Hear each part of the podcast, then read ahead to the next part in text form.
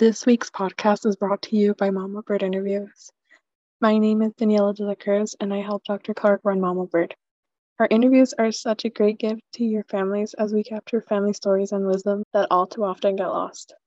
Our most popular interviews are graduating seniors, but we interview a lot of grandparents, parents, and engaged couples as well, all for the great cause of empowering and opening doors for me and my peers. I know so many amazing young women from Montbello and the more interviews we sell, the more women we can impact. On top of this, Dr. Clark has been an amazing mentor and boss to us, and supporting his work only makes the world a better place. Thank you and enjoy another amazing podcast. So if you're able to support us, please support Mama Bird Interviews. Um, if not, then please pass along our name to a friend. And now we'll get started. I am really excited today um, for our interview for the Badass Women of Central Park with Amanda Campbell. Amanda, we've known each other briefly through online. We've had one Zoom before about the work that we've done and, and talked in different ways. Um, and I really respect you and how open you are with your journey. And I think that you're just getting stronger and stronger as time goes here. So, the first question I would have for you is I know that you're really currently um, on fire for work around grief and specifically around terminal illness grief. And I wanted you to fill in people on your backstory and your journey of kind of how you got to this point with that. Sure. Yeah. Thank you, Dan. Um, so, where to start? So, in um, January of 2019, my husband, Brandon, of we were married almost eight years at that point, was diagnosed with very advanced stage four colon cancer.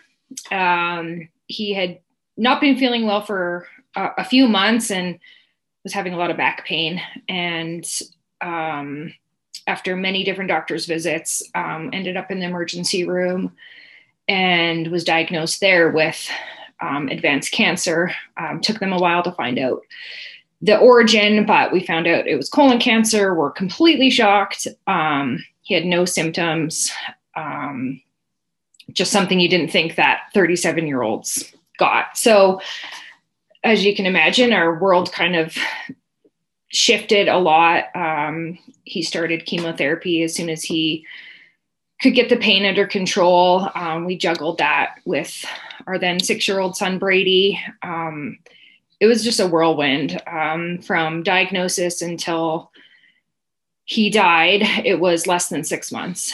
Um, he died July 7th, 2019. And to say that experience changed my life would be an understatement, honestly. Um, it just really, I can't even put to words. It just completely changed my perspective on everything in life and just watching his journey through cancer and being his caregiver. And from the instant Brandon was diagnosed in the emergency room, I'll never forget that feeling. And it was just like this impending doom of you, it, your life just explodes and everything you knew you just question if that's going to exist anymore. And what i learned through out those months that he was sick and continue to learn and explore is that um, that's anticipatory grief. So it's this thing i'd never heard about but when you know that you were going to lose somebody and we know very we knew very early on that brandon did not have good odds. Um, his cancer was aggressive, and we found out the mutation of his cancer was extremely aggressive and doesn't respond to standard chemotherapy. So I knew from that moment that he was going to die, and I started to experience grief. And um, I think it was most profound that that first week of him being diagnosed. And as I worked through it, um, we went through his treatment, and I was always having these feelings of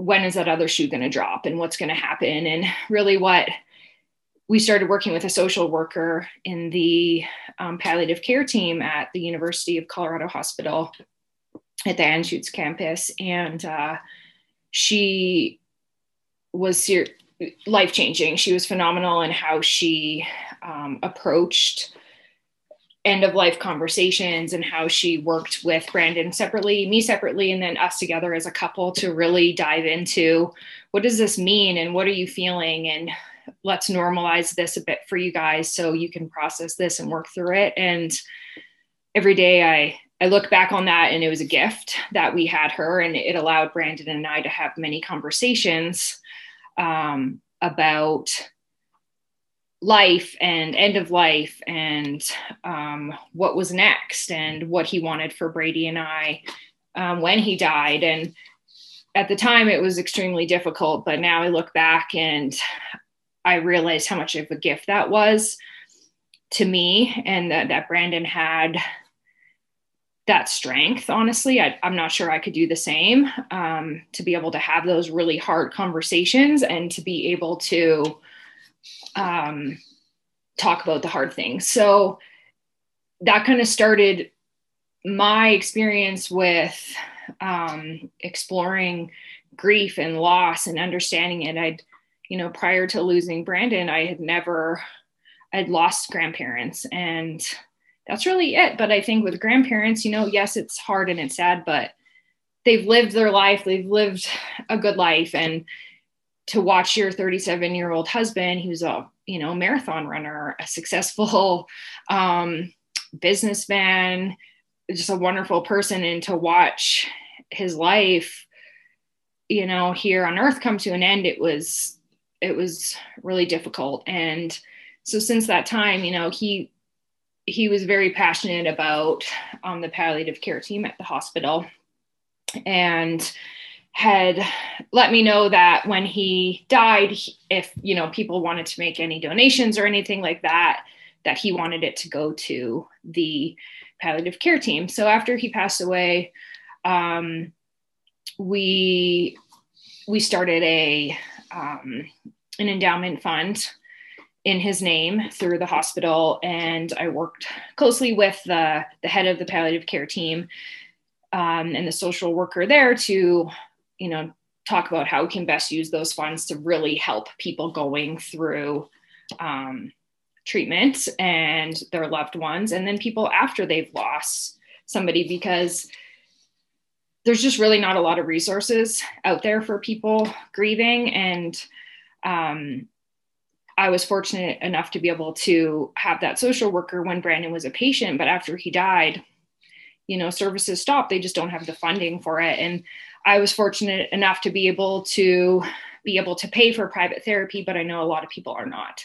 So um, the endowment fund goes to help um, grief and bereavement um, support. So it allows them to provide more services to people that need them. And it's something that, you know, I hope to continue to contribute to and um, help them build those programs. But for now, we're just starting um, with that program.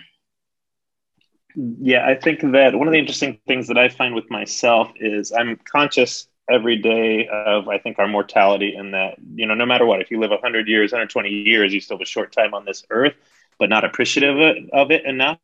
And I've got kids that are small, like your child too. We've got an eight-year-old and a six-year-old, and so seeing that, even trying to be in the moment in that time and present, and realizing that health is really wealth, and and that being healthy is is everything. Um, as you get these diagnoses, as you look back in time to, to the diagnosis, and I can't imagine how just that that train hits you. How I guess going back, if you were to do it again or, or, through what you witnessed, how would you balance um, supporting a loved one who's going through this as far as trying to look strong. I think that's something that we do so often. Um, try to look strong and, and, and being vulnerable and honest at the same time, with I'm sure how scary it all is, as well as on top of that, um, kind of the another thing I see with this is the person who's gone is gone at this point, and and it's really you that's you that's dealing with this after the fact. So you're being so strong for them at the moment, but then you're grieving. I'm sure so much of it comes after in that capacity. So what what, what would you recommend that people are going through this? How how do you balance that? So in terms of you know that balance when you have a loved one that's sick, um, being a caregiver is hard.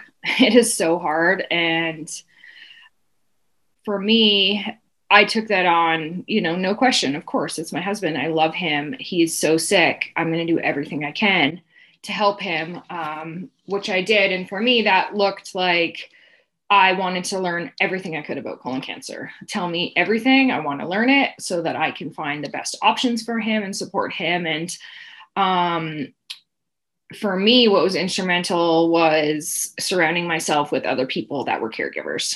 And there's an online community called Colon Town, and it's uh, a nonprofit organization that is run by patients and caregivers. Um, and they have all these private Facebook communities, over 100 communities online. So there's one for stage four patients, caregivers, you name it. And I joined those, and that that allowed me a place to vent and get advice um, so that I could, you know, be strong for Brandon. Of course, you know, we had a very open, loving relationship with great communication. And so he knew how hard it was. And I, I didn't hide that because I think being real is, is important. And so he encouraged me to, you know, make sure I was taking care of myself through it all. And I had amazing friends, um, coworkers, family who made sure that I was being taken care of too. And, and that just helped and meant so much to me um, throughout that because I had to juggle a lot. And um, for me, I think I was fortunate. I feel very um, blessed and that Brandon really gave me a gift in, in how just how strong he was in facing his diagnosis and his mortality. And that allowed him to be more vulnerable and real. Um, of course, we held on to hope. We we held on to hope, and we he went to treatment, and we did all the things.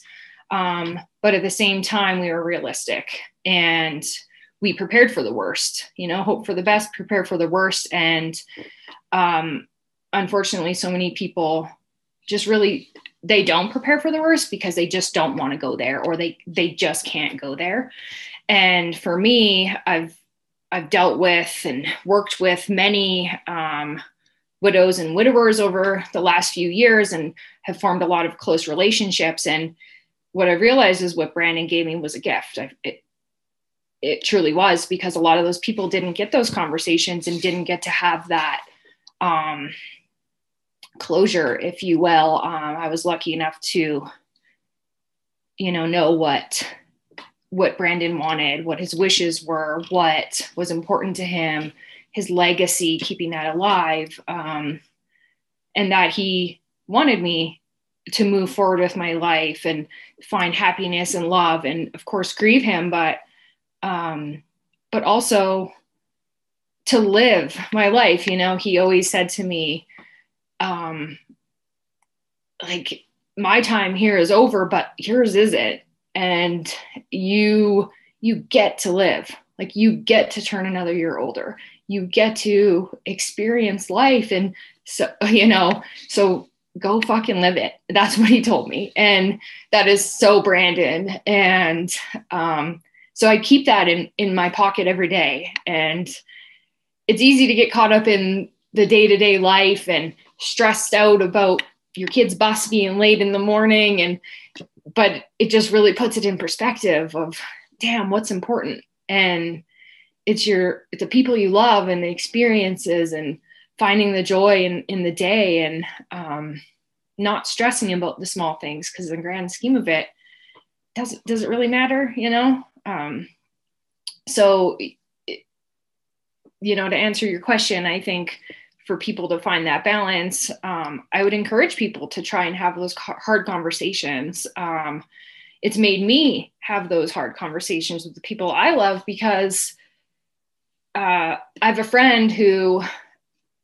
who he's a poet actually and lives in um, London and he he lost his mom and he writes about grief and um, one of the things he always says that sticks with me is conversations save lives and I think, you know, the conversations that Brandon and I had truly saved my life. It allowed me to move forward, to not get stuck in this place of grieving where I felt like I couldn't move forward. And we're all going to die. And that's just the truth. And so, why not have those conversations so that your loved ones know um, what's important to you, you know, and that that means everything from finances to little things like your wishes for them or for your children. And um, I've become really, I guess, interested in exploring that that space because I just feel like I said so blessed that Brandon opened that to me and gave me that gift and I hope that for others um, because not everybody gets that. So I feel like our society really does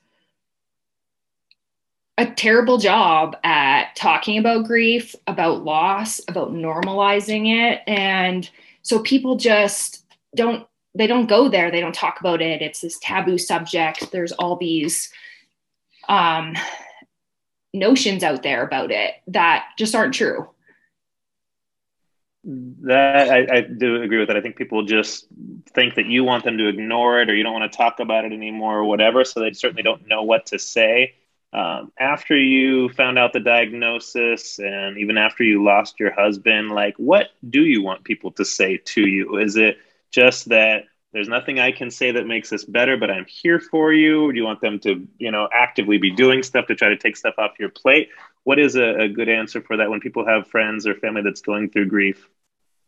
I think, you know, that's such a good question because I think until I experienced grief, I didn't really know how to support people going through it. I think until you go through it, and everybody's a little different in, in what they want, but I think what everybody wants is to just be seen. They, you know, people don't expect you to fix it or say the right thing, but to just be witness and to just feel like people see you. And for me, that, you know, if people just said, Hey, I don't know what to say, but I'm thinking about you, that's enough, you know? And um, there's so many platitudes out there, you know, sorry for your loss, um, things like that. And those are fine things to say. If you if you don't know what to say, um, at least say something. Don't not say anything because you don't know what to say. Um, and it's okay to tell people that you don't know what to say. Um, just not dropping off the face of the earth because you're scared to go there.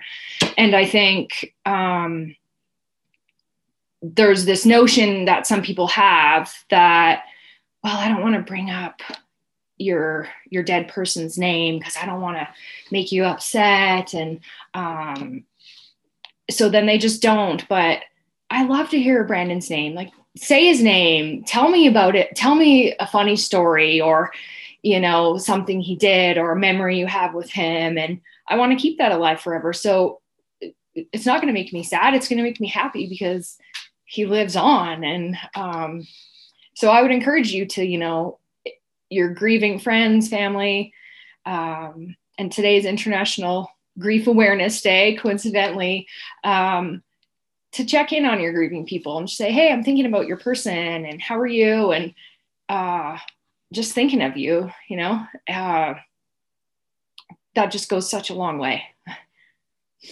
So with, with that, you made me think of that because I've tiptoed around a lot of this stuff too in my my own life in different ways, and I think that you'll always do a better job like giving other people advice, and you don't take your own advice. So you don't want other people to be doing things that you may not necessarily do. Um, so with that, I would ask a question that I feel vulnerable asking, but I do want to hear. I loved your, you know, his statement about living life, and, and just tell me a little bit more about Brandon and, and kind of what per, type of person he was, or specific kind of stories that kind of go to that point. What would you tell people if I just asked you about him? I never met him, which I hadn't. Tell me a little about him. Uh, so Brandon, uh, he was just full of life. He was just a very vibrant person, um, just really caring. He was he was the kind of guy that remembered everybody's birthday and texted them on their birthday. He, you know, if it was Mother's Day, he'd reach out to all my friends and text them Happy Mother's Day, you know, just kind of going above and beyond. Um, he worked in management in the natural food industry, um, was a VP of operations. So, you know, he led a team. He was very, um, a very good leader. And you know people on his team i still talk to some of them and they just told me how much he influenced their life. And uh, he was just a wonderful man. Funny so funny. He was uh, you know always a jokester uh, a wonderful dad wonderful partner um, just a just a lovely person and uh, we knew each other. We met in high school in 10th grade English. And we we dated for a few months in high school and I moved away across the country to go to college and uh, we stayed friends for a decade. And then in um, 2009, we, we were chatting and we both just kind of put it out on the line of, Hey, like I care about you and let's, let's try this and start dating. And so we did. And he lived in Virginia and I lived in Toronto, Canada, where, where um, we're from uh, in Canada. And we started dating. I moved to the US three months later. We were married, you know, 2011, had Brady in 2012, and we just, you know, just went all in and um, had a wonderful life together. And, you know, he, he told me that all the time, you know, my greatest, my greatest blessing in and accomplishment in this life was our relationship and having an amazing child, um, Brady. And he, when he died, he, he wrote a letter that I didn't read. I knew he had wrote it, but I I didn't look at it until after he had died and he'd wanted it read at his funeral.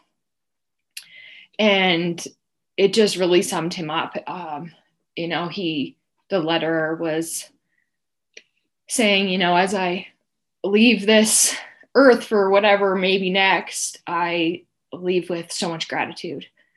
And he he talked about all the important people in his life and the relationships and how they made him into the person he is and um, how he feels. So thankful that he was able to live such a good life. And uh, you know the last sentences you know miss me but carry me forward and uh, so i you know that's what a lot of us do now, you know, the ones who loved him and we carry him forward every day. And for me, that looks like living living my life. And that's exactly what he wanted. And I knew um he wanted me to celebrate that. And so that's what I try and do every day. Thank you for being so vulnerable with me and sharing that story. And um, you make me think about my own relationship and how I'm very appreciative of it and grateful, but never not enough still, right? Not enough and not appreciative of every moment in this moment right now. And um, so I'm learning a lot from you. Uh, with that, you had a child this whole time.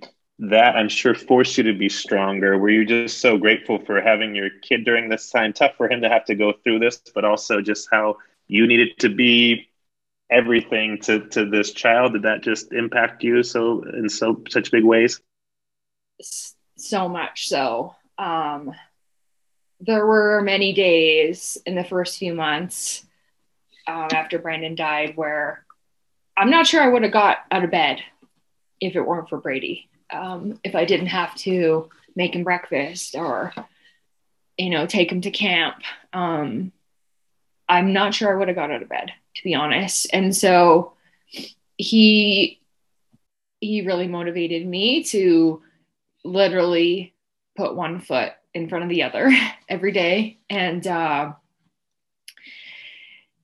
and I know, you know, kids are so resilient. He was six. He understood, you know, what it meant and that his dad had died and, you know, he wasn't going to come back and, and but I'm not sure he really processed the gravity of that because he's six. And um, we had started him in therapy pretty much as soon as Brandon was diagnosed. So he did weekly therapy, and um, that was just a really great place for him to process it all and ask the questions that he needed to. And um, and then when Brandon died, um, we started at Judi's House, which is a, a childhood grief um, organization that actually just we just went last night to the new um, building that they opened and very close to our neighborhood here and uh, that program just really supported him and and gave me the tools to help support him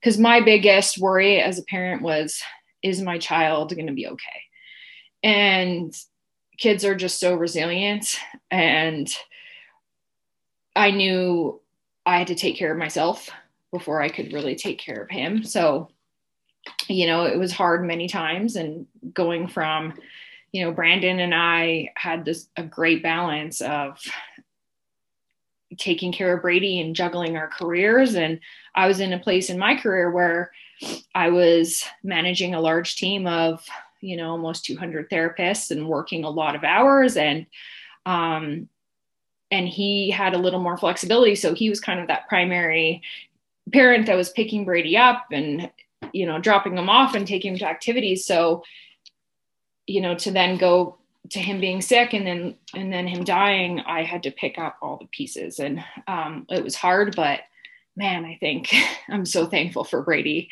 Um, and we just we became we were very close before but we became even closer because we were a team you know and um, have really open communication and um, just a different relationship i think than a lot of people because of what we've been through together.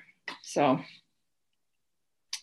if you are um, hopefully we'll not have to go through all this again but for other people that may have to go through similar things what type of things would you have done earlier? It sounds like you were pretty on top of all this initially but i'm sure you learned so much with experience. What would you have done differently going throughout the process or even after? Um i wish that i had more videos of brandon honestly. Um it's funny as parents, you know, a lot of the your videos are of your kids, and he had a lot of videos of me um, and Brady playing, and I have some of him, but I really don't have that many. And um, when he was sick, we had you know plans of things we wanted to do and um, have some videos made but he was just so sick that the timing just never worked out and he died m- much sooner than we thought. Um, so we didn't get the opportunity to have those videos and what I wouldn't give to have those. And, you know, um, which is why, you know, I love what you're doing, Dan, with being able to capture that because I would encourage everybody to do that so they have it of their loved one because it's just an invaluable gift. And so I wish we would have that. Um, we would have had more videos. Um, I wish I would have asked for more help with some things. I think you feel guilty. I had I have a wonderful support system who, you know, jumped in to help however they could, but sometimes people don't know where you need help and you have to tell them.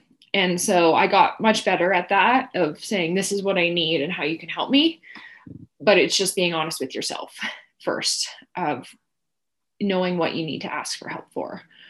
Um, the one thing I did that I'm really thankful for that I know um, a lot of people don't have is just finding that support network of other people going through the same thing. Like I had Colon Town where um, people were going through the same thing I was, and I've made lifelong friendships there. There's a group of us that the fall of 2019, we had a little retreat up in Breckenridge, and we had people, some people in Colorado, but some across the country, one from Canada. We all came together and all had lost our spouses within, you know, about a year of each other. And we just were able to just be and talk and be with people who get it. You don't have to explain your feelings to. And um, I would encourage everybody to get that to get surround yourself with those people because it's just the greatest gift. One of the things things that I think you are a badass for, and a reason for is I know that you put on a big event uh, last year, a couple years ago, um, to raise funds for colon cancer specifically. Can you, you talked about you had experiences running large teams, but this was still seemed like a completely unique experience um, for you. Can you talk about just your work there and how you threw yourself into it and, and what that process was like? Yeah. Um, so I really had knew nothing about colorectal cancer until Brandon was diagnosed. And then I wanted to know everything. So I found an organization called the Colorectal Cancer Alliance, and they're a national organization based in Washington, D.C and they do um, they kind of have a couple different pillars that they that they kind of focus on it's um, like prevention care and connecting um, so they raise money for um, various things like helping patients and caregivers navigate for clinical trials to support research um, you name it a lot of different programs they have. So in late 2019 they had approached me to see if i was interested in um, hosting the 2020 blue hope bash. So they for a few years prior to that they had started a denver local blue hope bash. So um, a gala that raises money for the colorectal cancer alliance. And at the time i had i had just decided to leave my career in healthcare management because I just couldn't juggle being a solo mom and and having a demanding job. I didn't feel like I was doing either one justice. And I just wasn't passionate about it anymore. Um, I just couldn't honestly work in healthcare. I had been in a hospital pretty much five to six times a week for um, you know, almost six months straight, and I just couldn't go back to that world. So I took some time off to reevaluate, and this opportunity presented, and I said, yeah, sure. So I jumped all in as I tend to do. And unfortunately, because of COVID, we had to postpone it. So we had the 2021 Blue Hope Bash last um, October. And so I chaired that and we raised, I believe, was $150,000 at our gala. Um, and uh, it was amazing. You know, it was a lot of hard work while I was juggling uh, my career as a real estate agent that I had started in the midst of that. Um, it was a lot of work, but it was really rewarding. And um, I know the impact that those funds will have on other people. And that that's what kept me going. It's a good time to ask my my standard question, or it should be a standard question. Do you see yourself as a badass? Do you see that in yourself? Honestly, I mean that's a tough one. I I never really used to. Um, but yeah, you know, I am a badass because I've been through a lot and I've you know, continued to put one foot in front of the other. You know, I move forward every day, and sometimes that looks a little different than other days, but I look at how far I've come, and, you know, I've completely changed my career. I have a different outlook on life. I've, my son is thriving. Um, he's almost 10. He's doing so well. I, I'm happy. Um, and I know what I felt in that emergency room in January, you know, 2019, where I thought my world was going to end. Um, so I try and give myself more credit that than I usually do. And yeah, I do. I do feel like I'm a badass if you put it that way. I, I agree wholeheartedly. Um, tell me a little bit about the process of falling in love again. We've talked about this and cleared this before, so this is something yeah. you're open to talk about, which I appreciate. Um, but I see so much strength in that too. And I really want that for if something would happen to me, I really would want my wife to live her best life, whatever that would look like. And I think love is is such a wonderful thing. And so can you talk about that process? I'm sure it was difficult to be doing in general. I'm sure it was difficult with a child as well. Um, but but take me through that. Yeah. Uh, so like I had mentioned, um, Brandon and I had had conversations about that, and he he was the one that brought it up to me. You know, hey, I want you to know that after I die, I hope you meet somebody who loves you as much as as I do, and who loves Brady as much as I do, and who makes you happy. Because life is too short, you know, to be alone. He's like, you're 37. Um, I I hope that for you. And at the time, I I was just like, I don't want to talk about this. Nope like nope, you don't even want to go there but after he died i you know slowly started to realize like yeah i, I do want to find love again and um share my life with somebody and who Brady can share, you know, his life with as well. So I met Josh and um, he's just a wonderful, a wonderful person and a wonderful man. And he was special in that he, he holds a, a space for my grief. You know, he, um, he understands it, doesn't judge it, um, and understands that I can, you know, still grieve Brandon and love him, but still move forward with my life and and have space for for him. And so I think that takes a special person.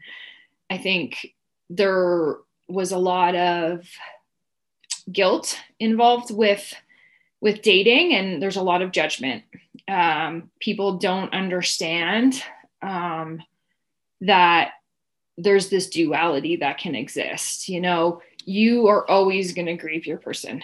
I don't care. It, it, it's not this magic one year mark that you stop mm. grieving and you move on with your life. You never move on. You you move forward with your life and that person is always in your heart and always with you and um, so you can hold this this grief and this person in your heart but you can also move forward and love and find joy and happiness. So it took me a while to work through that guilt because I didn't really fully understand that a duality can exist. And I think a lot of people don't understand that. So they see a grieving person maybe dating again um, and they think, oh, well, they're fine. They've moved on. They're over it, you know, quotes. Um, but you're never over it. You you just move forward and grief grief lasts forever and just like love it just lasts forever you don't stop loving that person it just like you don't stop grieving them it just evolves and looks and looks different so finding love again it was you know not not always easy because it was i was navigating what that meant and i was with brandon for you know, we knew each other since we were 15. We were together 10 years as a couple, and you have habits and tendencies with somebody, and then you're starting fresh and you have a, a son, and it, it's just a lot of dynamics. But I think therapy helped me to really talk about that and navigate it. Um, and then just Josh and I having a really open dialogue about it of, hey, you know, this is what I need and um, this is how I feel. And us both being um, in a place to be able to have that open dialogue just allowed us to really keep moving forward and to keep um, growing closer. So I feel very fortunate that I, you know, we're engaged now. Um, he's wonderful. Brady adores him. Um, he adores Brady, and I feel really fortunate that I've I found that love and um, get to experience it with him. Yeah, I feel I'm a silver linings person. So all this stuff has happened to you, and, and you get to choose kind of how you move forward with it. And um, with that, I think that it probably makes you really kind of cut through the fluff in life. I'm sure when you were when you yeah. were going back out there that you knew what you wanted or, or were pretty sure what you wanted. You weren't going to mess around, especially with your child involved. Yes. Um, have you seen that in yourself too? I guess let me ask you this question in that way: is kind of how do you see going through this whole process has changed you as a person? You're still so young, so there's still so much life that you that you have to to live, and how do you see it reflect in kind of the way you interact with the world? You know, you it, that's so bang on. You kind of cut through the fluff. You, you know, life's too short to worry about the little things. So you just kind of cut to the chase sometimes. And, you know, with dating, that was, you know, not wasting your time on someone or something that just doesn't serve you. And I think that's what I had realized, you know, with my career in healthcare, which I did for you know 14 years as, as a pediatric uh, occupational therapist and then in in management. And i just realized very quickly like life's too short not to do what you love. So i needed to figure out what it is that i loved. And uh, so i took that time and then covid happened and that gave me even more time to kind of think about it and explore and try and find this life's purpose, if you will. And I had um, kind of dabbled in real estate with um, investments, like investment properties. I decided in 2020 that, hey, I'm going to get my real estate license because I really do enjoy this. And um, I really enjoy helping people in a different way that wasn't therapy. Therapy, I'm an empath. And when I was working with, as a therapist, working with families, and then mentoring other therapists, I just took on so much and I just couldn't do that anymore. So it was just a really easy decision of, hey, life's too short. I've seen it firsthand. So I'm going to do something else that um, fulfills me. So I got into real estate and, um, you know, kind of really started doing more investing. And I in March, I bought a duplex and um, have made it into a short term rental. And I think, I'm not sure if I ever would have done that pre loss because I'm, I'm very risk averse. I'm very calculated and um, cautious by nature. But I think I've just taken more risks in life because tomorrow's not promised. So do the things now because you never know when um, your time is up and not to sound morbid but it's just the reality.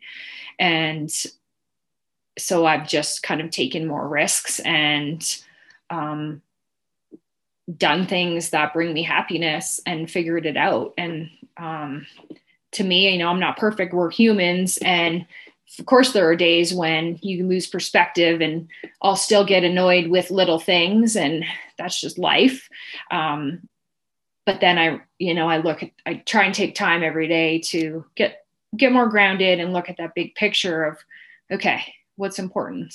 And um, so I really take the time now to make sure that I'm spending quality time with Brady, that we're going on vacations, traveling. Um, we traveled a lot as a family and we had a lot of big plans, Brandon, Brady, and I, and, you know, everything was put on hold and then he died. So I'm like, I'm not, you know, I'm not going to wait till I'm retired to do all the things I want to do. I might not get to retire, you know? So I'm going to do what I can. And it's that fine line between, you know, being responsible and making sure that, you know, you are saving money and doing all the things you should be, but also living your life and, um, taking the trip and doing the fun thing because waiting till tomorrow might not serve you. So I think that's really changed my outlook on life for sure. Yeah, we um I, I always saw like career stuff as permanent. I'm an educator and I'm gonna work at this school forever and can I see myself retiring from this job and, and my my winding path, which I always tell my students, you're gonna have a winding path and you're gonna want a winding path, and especially your career too. And really in life you you do want to do new things and experience new things and the growth that comes with these stressors in different ways. And you certainly wouldn't wish what you had to go through on anybody, but you do grow so much from it. And I'm currently interviewing you from Poland because we're taking a year off of life to live in Poland with my wife's parents so we can see them. And we had a lot of people from America say, you know, Ukraine's bordering with us. Are you sure you want to do this? And to me, it was like, our way of life is not promised. You need to do this stuff while you can and looking back and i'm sure you you've without regrets i think that regrets when we do our interviews we with especially with elders it's always about the regrets and what you didn't do that you hang on to and hold on to. And i don't want those regrets moving forward and so these little things. And one regret that i think i would have is again not appreciating the moments enough with my young children. So that's part of it or or taking trips or whatever it is. Um, i agree with you. It needs to be in a responsible way but you'll never regret that time. And so it's, it's so funny to me that that so this may be a Western thing. It certainly is a Western thing, but like how averse to change we are, even though it, that's the only constant is, is that things are going to change. Um, and and yeah, I guess the the outlook and just even hearing your experience makes me think of that too. Just how I do need to be even more appreciative of of it all. Um, I don't think there's much of a question question that I have in that. Uh, well, with track, I guess let's that's a question is moving forward. Obviously, you want a lot for yourself and your family. What do you see for yourself moving forward? What do you want? Um, honestly, just to find joy in the days. You know, yes, I I want to travel a lot more, and obviously COVID kind of put a damper on that. But um, the world's opening up, and you know I, I want to do more. We're talking about um, doing Europe for Christmas this year with Brady, Josh, and I, and um, just exploring more, exposing Brady to more perspectives and more experiences. That's really important um, to us. And honestly, just feeling like I, like I'm finding joy in the days. That's the best way to put it. Um, so for for me, for the future, I'm you know I'm really enjoying my career in real estate. Uh, I love it. I love helping people in a different way and empowering people. Um, but I also have really felt this calling to provide more education and normalization around the grief experience and around those hard conversations and educating people on the, this duality that exists. Um, because I've just been so close to this community of death and loss and grief for for you know over three years now that I've just seen so many people um, struggle, and I've I've seen them kind of. I liken it to they move into the neighborhood of this like deep grief, and they they just stay there, and they just can't. They feel stuck, and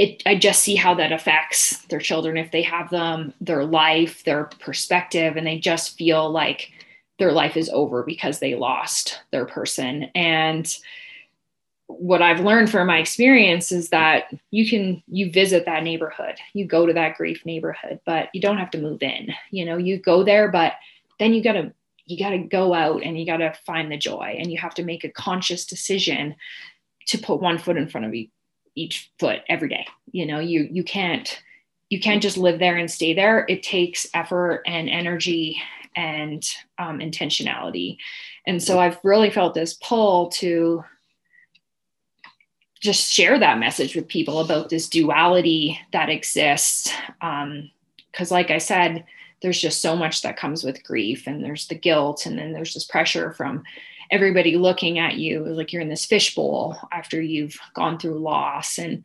um, it can be a lot of pressure.